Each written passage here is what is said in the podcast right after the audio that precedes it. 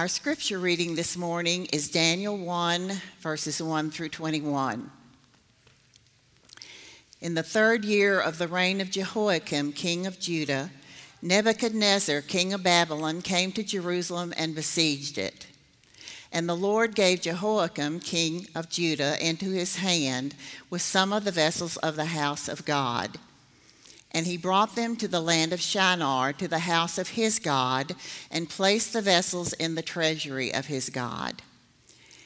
Then the king commanded Ashpenaz, his chief eunuch, to bring some of the people of Israel, both of the royal family and of the nobility, youths without blemish, of good appearance, and skillful in all wisdom, endowed with knowledge, understanding, learning, and competent to stand in the king's palace, and to teach them the literature and language of the Chaldeans.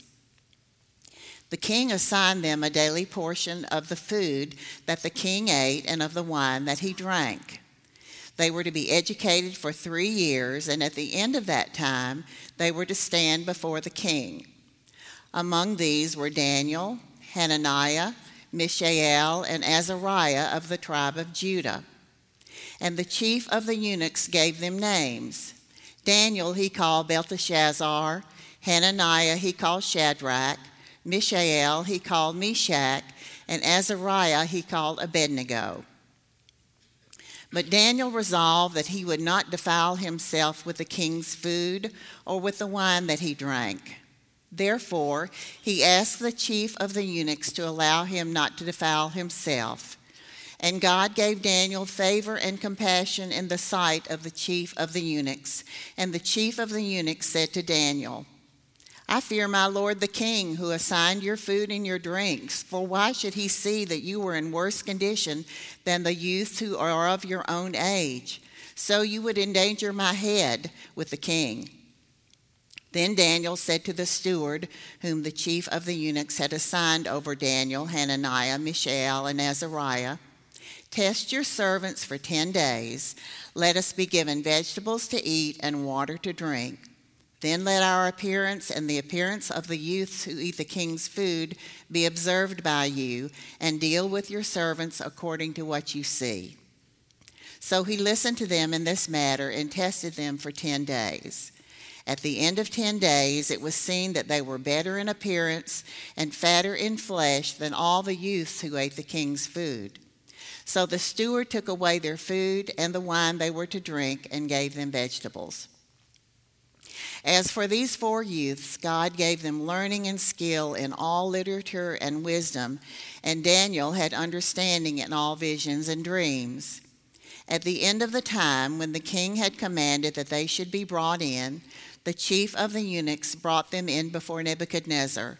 And the king spoke with them, and among all of them, none was found like Daniel, Hananiah, Mishael, and Azariah Therefore, they stood before the king, and in every matter of wisdom and understanding about which the king inquired of them, he found them ten times better than all the magicians and enchanters that were in all his kingdom.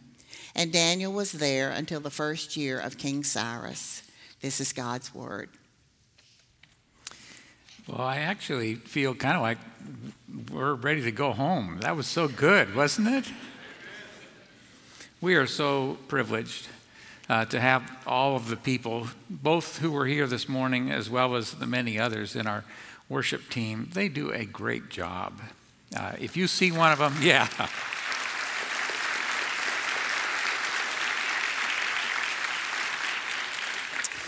So let me just add mine. Thank you, all of you, for helping us to go before the throne and worship the Lord and say amen. Well done.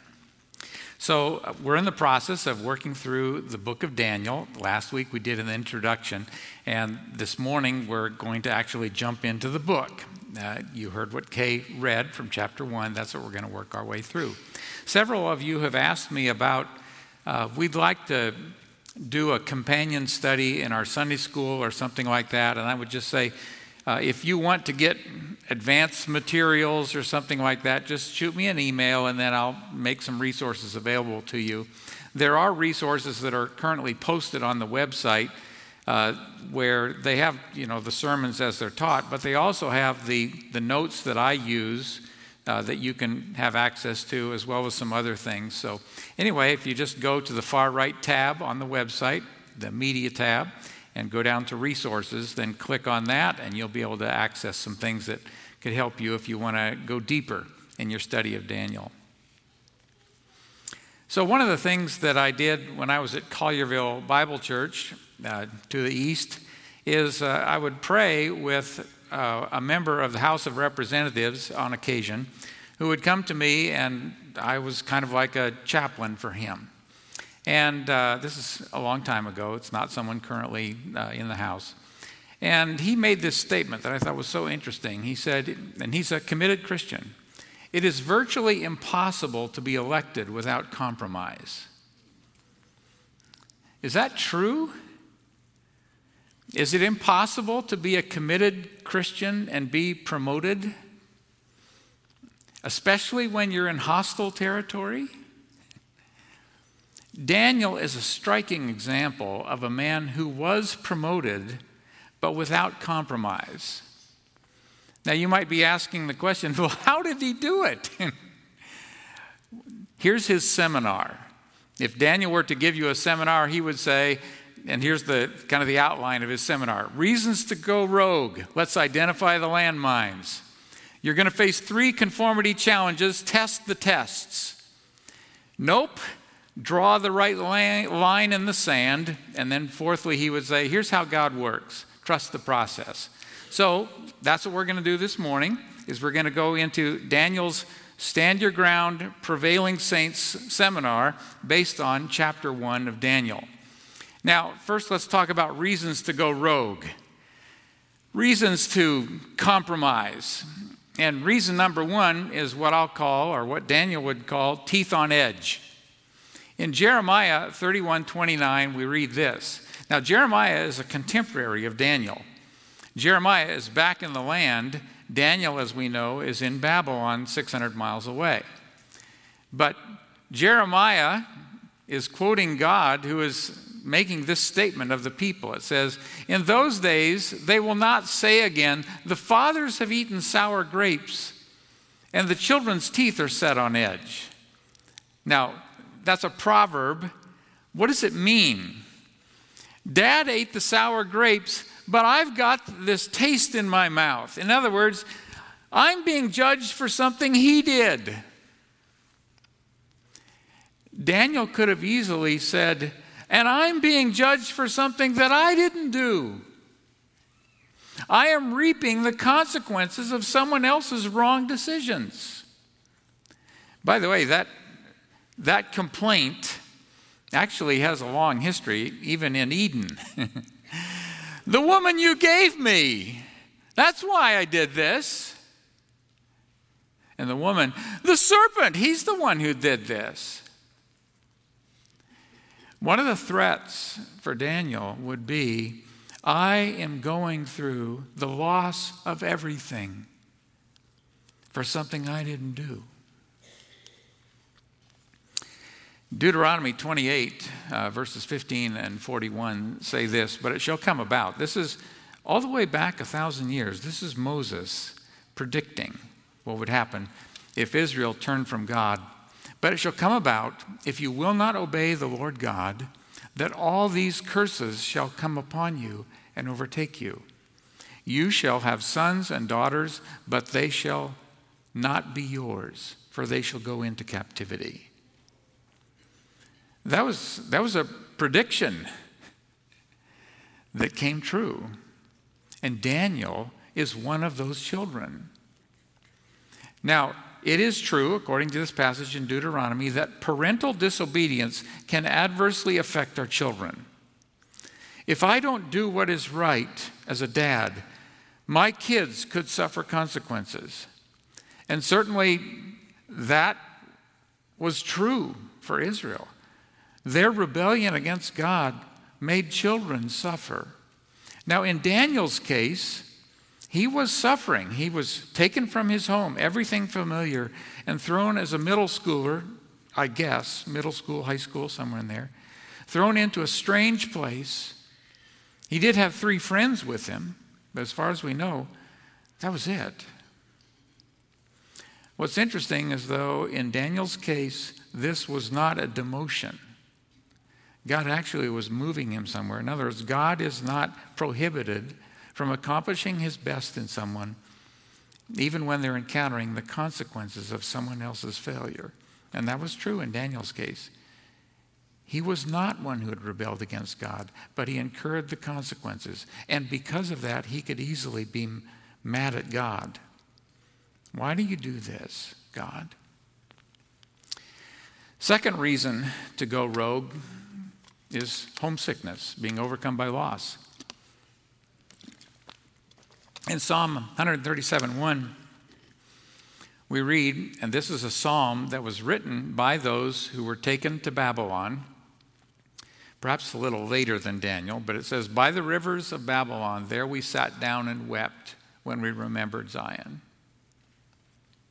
It would be so easy for Daniel to say, Everything I remember that is good has been taken from me.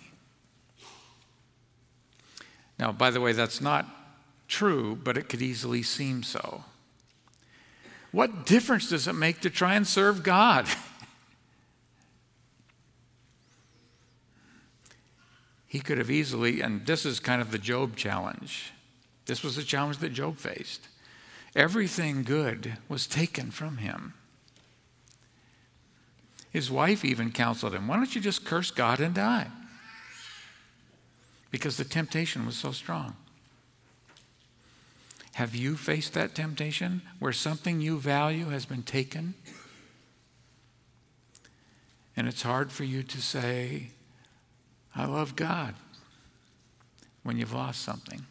That's one of the reasons to go rogue, is when you lose something. Reason number three is disappointment with God. In Daniel 1 1 and 2, that Kay read, it says, The Lord gave Jehoiakim, king of Judah, into his hand. In other words, God was the one behind the scenes deciding, Jehoiakim, you are going to lose to Nebuchadnezzar. God did that. And it says he's going to bring all the vessels of the temple to the house of his God. God, you're doing this? Now, Daniel, if he drank that Kool Aid, would not be alone. For example, this was the, the challenge that Habakkuk faced. In the book of Habakkuk, and Habakkuk was someone a little bit earlier than Daniel, but he prayed, God, you see the rebellion in Israel? What are you going to do about that? And God said, If I tell you, you're going to struggle with the solution more than the problem. God said, I'm going to take Babylon and I'm going to bring it to Judah, and they're going to judge them.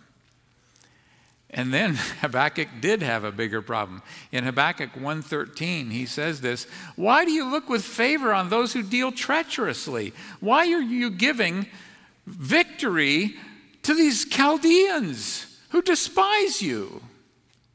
Why are you silent when the wicked swallow up those more righteous than they?"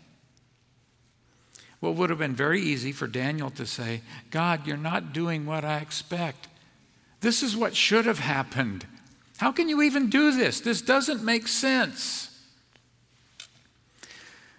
Three reasons to go rogue. Three reasons why we are not devoted to the Lord sometimes when we're going through a this is not fair challenge. I'm being penalized for someone else's failure. Or this is not good. You've taken away everything good. Or this doesn't make sense. I don't know what you're doing.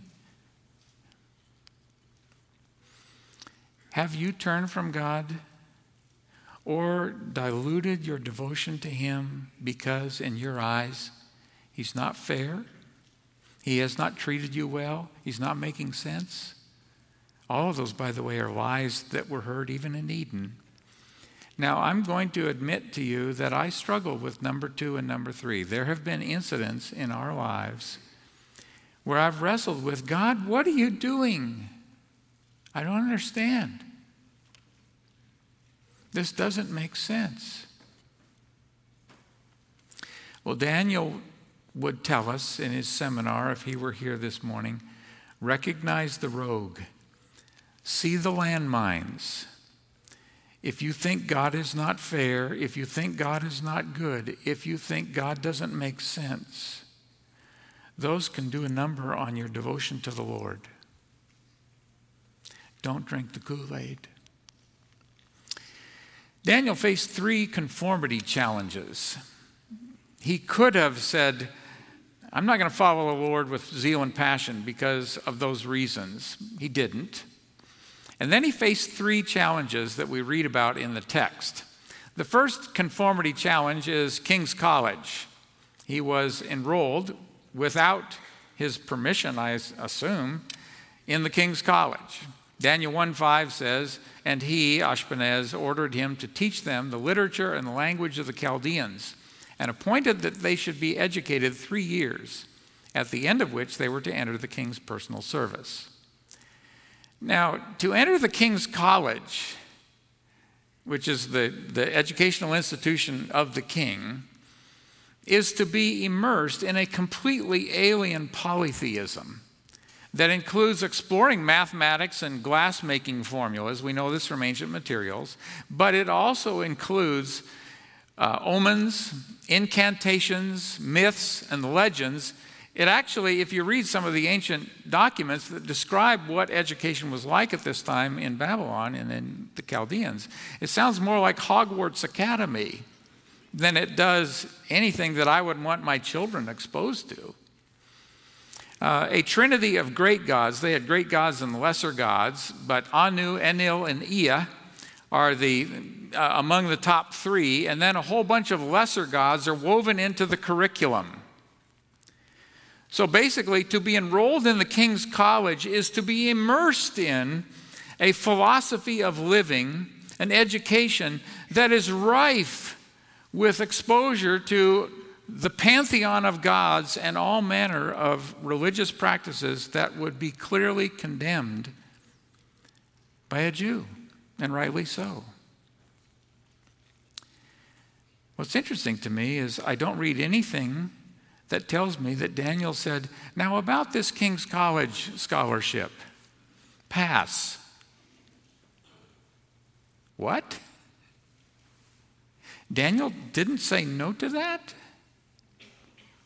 Hmm. Well, I have more to say about that, but let's look at challenge number two. Then the commander of the officials assigned new names to them. So, this is the new name challenge. To Daniel, he assigned the name Belteshazzar, to Hananiah, Shadrach, to Mishael, Meshach, and to Azariah, Abednego. What, is there a problem with that? Well, Daniel means God is my judge. I'm accountable to God.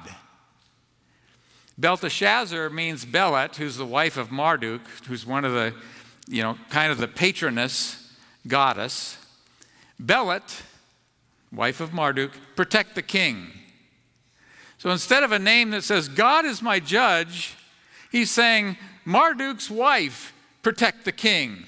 So every time you call Daniel by the name Belteshazzar, you're basically a, you're in, importuning a pagan goddess to be the protector of the king. How would you like that to be your name? Hananiah, which means Yahweh has been gracious, Shadrach means I am very fearful. I'm a fraidy cat.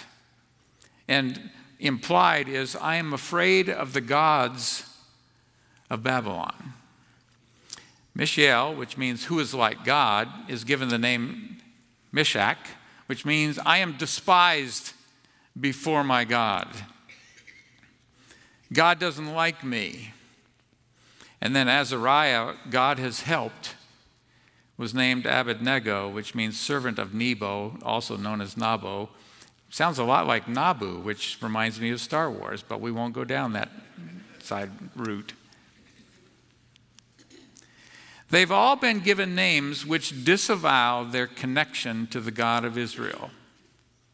Every time Daniel is called Belteshazzar, his name is an invocation of the patron goddess of Babylon.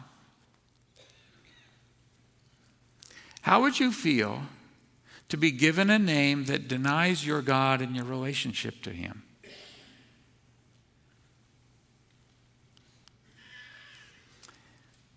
They didn't make an issue. Hmm. Challenge number three new menu. And the king appointed for them a daily ration from the king's choice food and from the wine which he drank. Now, go to a new school with a very dubious curriculum, new names that take God out of the equation, and a new menu. I realize you know from the book which one he chooses, but don't you find that a little curious? It's not a problem to go to this school. It's not a problem for you to be called something. But it's a problem for you to have some really good food. you know they picked number three, but let's examine one and two before I talk about what's going on here with number three. Much of what was taught in the King's College concerns what is abominable and had been long since banned in Israel. If you look at Deuteronomy 18 10 through 12, it outlines how the very things that they were going to be exposed to were banned. But there's a difference, get this, there is a difference between understanding and embracing. They were going to be enrolled in the college, but they were not necessarily going to become devotees of Belit and Marduk and all the others.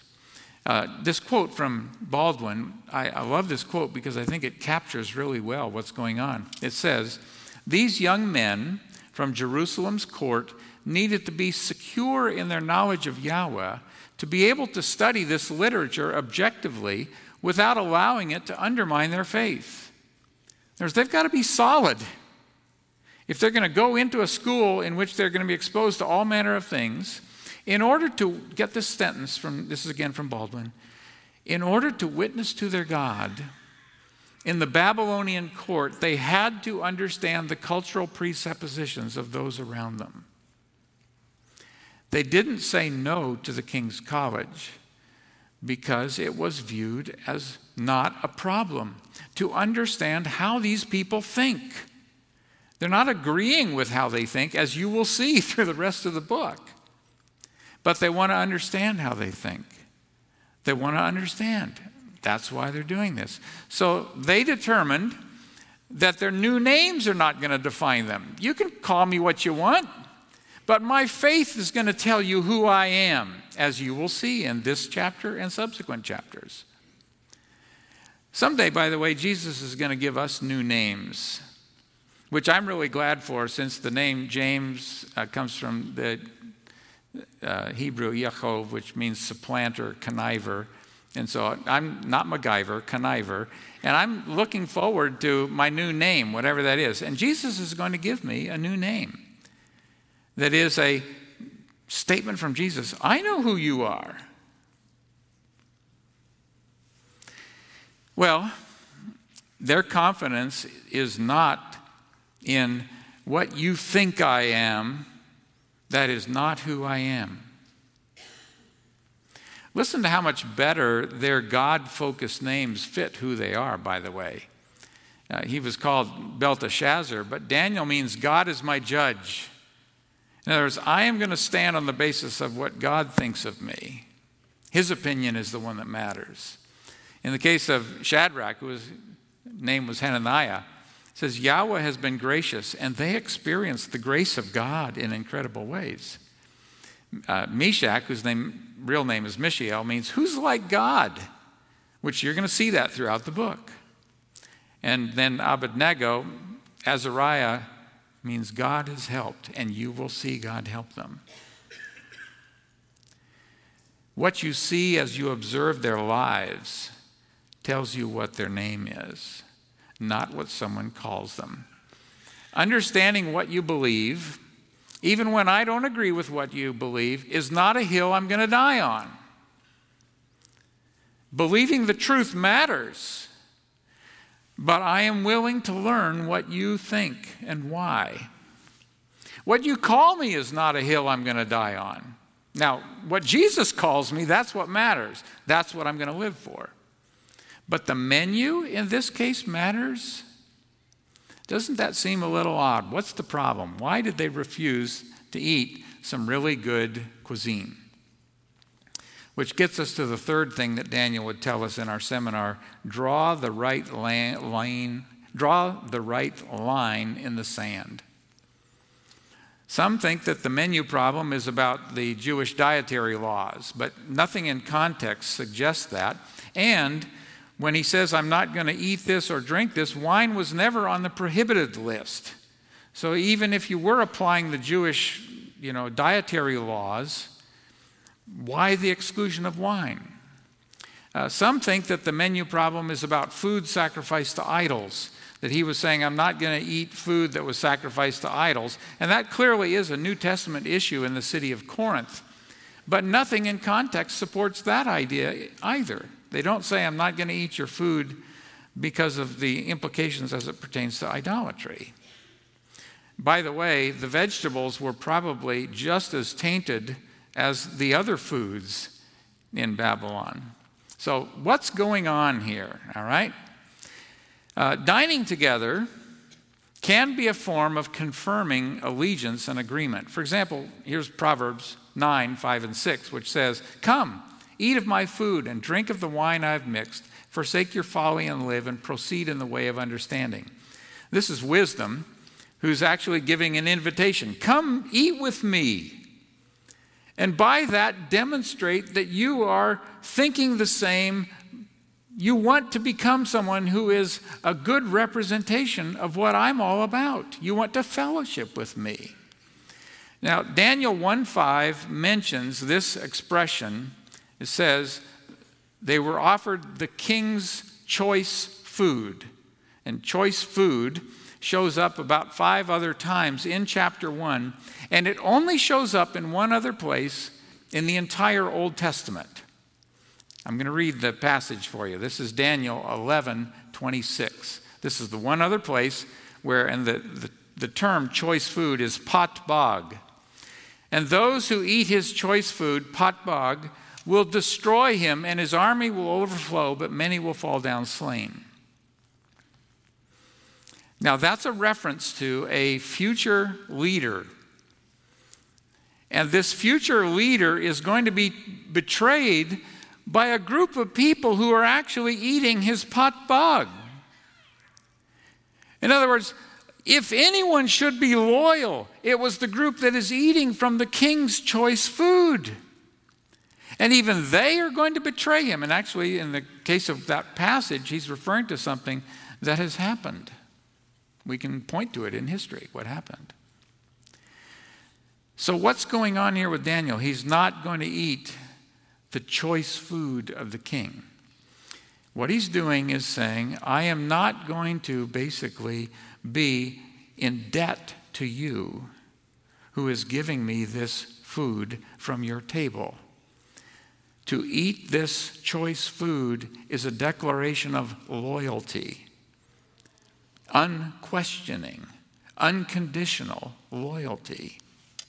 Daniel and his friends are facing a challenge to their allegiance. And basically, here's the question they're being asked Will you be loyal to God alone, or by eating his choice food, obligate yourself to supporting the king's future actions? See, to eat at the king's table, to eat his choice food, is to basically hear at some point I want you to do this. You owe me because you have eaten my choice food. I have made you someone who thrives based on what I have given you. That's what's going on here in the book of Daniel. It's a loyalty test. Will you give allegiance to Nebuchadnezzar that will trump your allegiance to God? By the way, that's our line in the sand too, isn't it? There are moments. In fact, I am convinced that their moments are going to come with greater frequency and with greater severity when we have to choose. Will you give unqualified allegiance to God alone? Or will you compromise that in order to give allegiance to men? That was Daniel's line in the sand. That's our line in the sand. There are moments where we must choose will I obey God or will I obey men? And Daniel and his friends are deciding right now, in this moment, we will give our allegiance to God alone. Daniel is, in essence, saying, and his three friends are saying, You know, I welcome an education in what you believe. Um, I'm not going to protest if you call me by names that reflect your mistaken beliefs. But when it comes to the matter of my allegiance, I am loyal to God alone. This is a non negotiable. By the way, in that statement, I won't get into this now. Maybe someday later I can tell you about it. But uh, Daniel is actually reflecting, he's giving us a window into some of his upbringing. And one of the three Old Testament books that were written as children's curriculum, uh, both uh, grade schoolers and then middle schoolers and high schools, uh, in what he's doing here, he's actually showing that he's been trained in that. Someday maybe I'll tell you about it. Daniel and his friends see a clear challenge to keeping the first commandment. The first commandment is God alone. And Daniel is saying, and that's where I stand. Daniel understands that Pot Bog opens wide the door to breaking the first commandment. And, and so he's saying no to at some point in the future having the king say, You've been eating at my, of my choice food. This is what you need to do. Now, I am so struck by this. How is it possible for four teenagers to demonstrate such courageous faith? I mean, think about this. If you took your, your middle schooler, and again, I don't know, Daniel could be 12, he could be 20, somewhere in that range is probably it. We'll ask him when we get to heaven. But here he is at this age, he's taken from everything familiar He's put in a place where he is basically instructed Will you follow this king no matter what? And he says, No, I follow God. How is that possible? So let's take a little sidebar a minute and let me just you know talk to you a little bit about some things that again if we have some time we can talk about it someday uh, heaven, in heaven, you are going to get to meet the most amazing parents, I think, never known. Won't it be fun to talk to Daniel's parents and say, What did you do? There are some clues in the text, uh, three of them that I want to identify for you. The first one is the names of these four children. So Daniel and his three friends all gave them names that indicated they have a heart for God. Their parents, the parents of these four children, would have been contemporaries of Josiah, who was a king who was getting it right, who had a passion for God. God said, as we saw last week, we haven't had a king like this since the beginning of kingship. In other words, he's right there with David. And so the parents, who were contemporaries of Josiah, named their children with names that say, God alone. God is my strength. God is the one who gives mercy. That gives us one clue. Clue number two is actually found in Proverbs 22 6, where it says, Train up a child in the way he should go, even when he is old, he will not depart from it. Daniel is a living example of that verse, and apparently his parents and others who were a part of his education trained him in the way of wisdom. Way he should go refers to the way of wisdom. Trained him in the way of wisdom, such that when he went and served in the court of Babylon for 70 years, he never budged, he never flinched. And then, clue number three is that these three, uh, these young men, the three plus David, show clear evidence of having mastered at least two of the Old Testament books that are part of the core curriculum for children. I'm going to tell you about one. The book of Proverbs was written for the training of a young man and a young woman to come into adulthood with wisdom. And in the introduction to Proverbs, he actually tells us here's what I'm trying to do. The Proverbs of Solomon, the son of David, king of Israel, to know wisdom and instruction, to discern the sayings of understanding. In other words, the book of Proverbs is designed to impart wisdom and understanding. That's its objective. And then when we read about the requisite in Daniel 1 4, what did these young men need to bring to the table?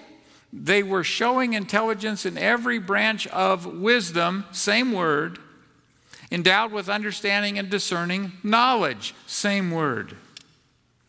In other words, these young men were actually stood out because they were walking, living, breathing examples of wisdom and instruction embedded in the book of Proverbs, and that was what got the attention of Ashpenaz. These young men show clear evidence of having graduated from the school of wisdom that Solomon founded. They've been thoroughly trained in the way, they will not depart from it. Do you realize that you could do the same? One of the things that we did in our family, I've asked our, our now grown kids, you know, what did we do that was helpful to you? And uh, one of them said, oh, by far, one of the best things we did was went the Proverbs study. What is he referring to? So at dinner, we would read the book of Proverbs, but only six verses a night. And each of our three children knew that two of those verses were going to go to them. So, for example, I might say, All right, uh, child, son, daughter, uh, your verse uh, this evening is Proverbs 18:13. He who answers before he hears is folly and shame to him. Now, explain that verse to me. What is it saying? They might say something, and I'd say, Well, you got the first part right. Second, still need a little work. Here's some thoughts.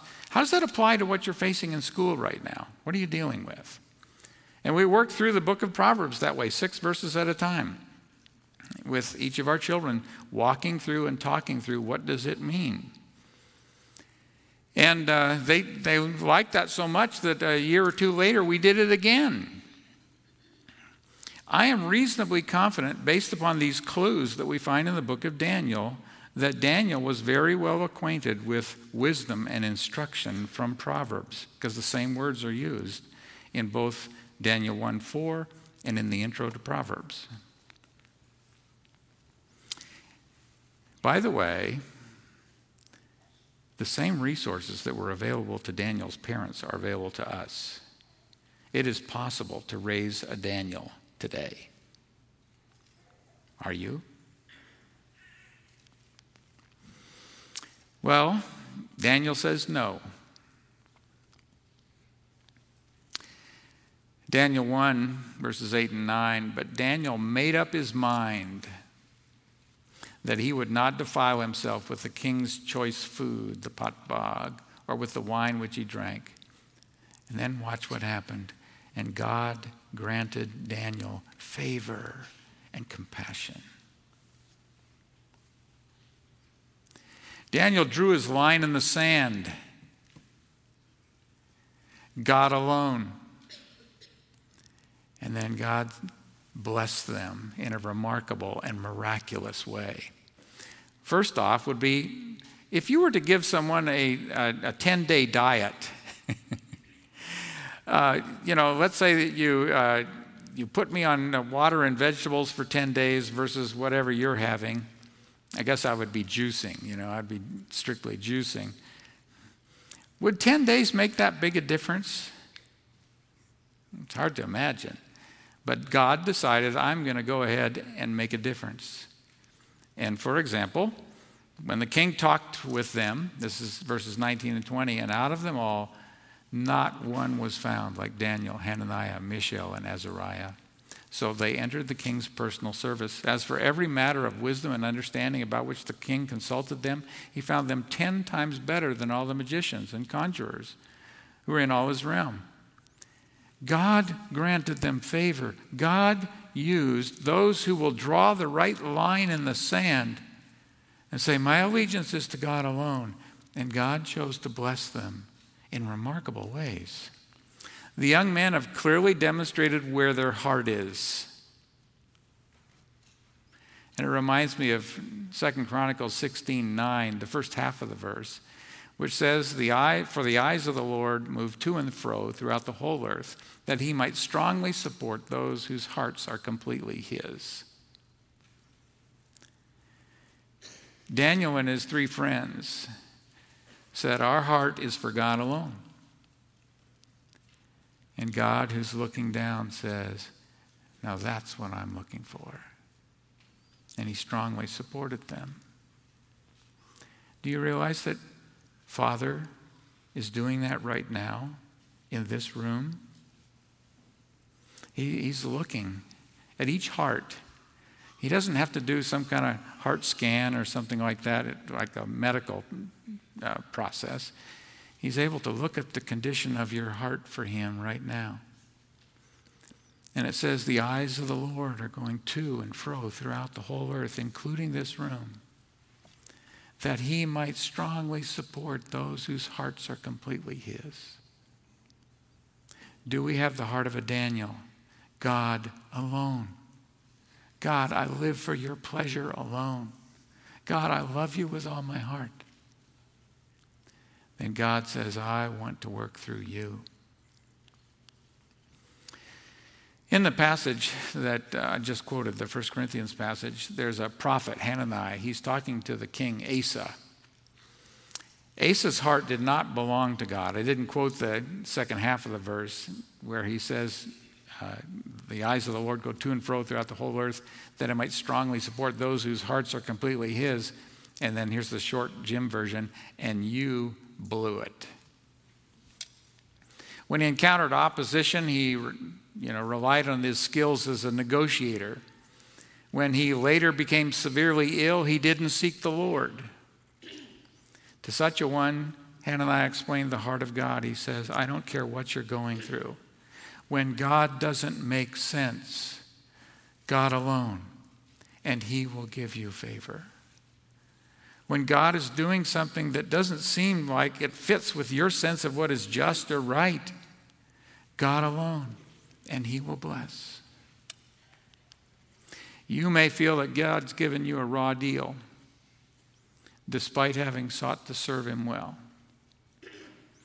But if you will make your devotion to Him the one constant, that is when it pleases God to work through you. You could actually become someone God chooses to use in a profound and powerful way in a world that is coming unglued. What I'd like to do would be pray, lead us in prayer, but I want to help you understand what we're praying. Do you remember the, the father who came up to Jesus and his son was not in a good place? Demons had been messing with his son. And this man, you know, said, Jesus, can you do anything about this? And Jesus said, Can I? The problem here is not my ability, the problem is your trust in me. And then the man said this, which is so good. He said, I do believe, help my unbelief. So, what I am proposing that we do is we pray a simple prayer like this, which is Father, Jesus, we love you with all our hearts, but help us to love you more. Because we want to be people like Daniel who thrive in the favor of the Lord because our heart belongs solely to Him. Let's pray. And if your heart echoes with what I'm saying, you declare it to the Lord in your heart as well. Father, we love you with all our heart. How could we not? You've rescued us. You've saved us. You've saved us from our sin, from ourselves. And then you've made us our, your children. You alone are the one whom we seek to serve. We are giving you our hearts 100% completely, but we also acknowledge we need your help to love you more, to serve you more. And so, even as we're saying we love you with all our heart, we are pleading, would you help us to love you even more? To be a people who love you with all their heart and are able to prevail with your favor in a world that is increasingly becoming hostile to those who name the name of Jesus. Father, thank you for hearing our prayer. Thank you for helping us. In the name of Jesus, amen.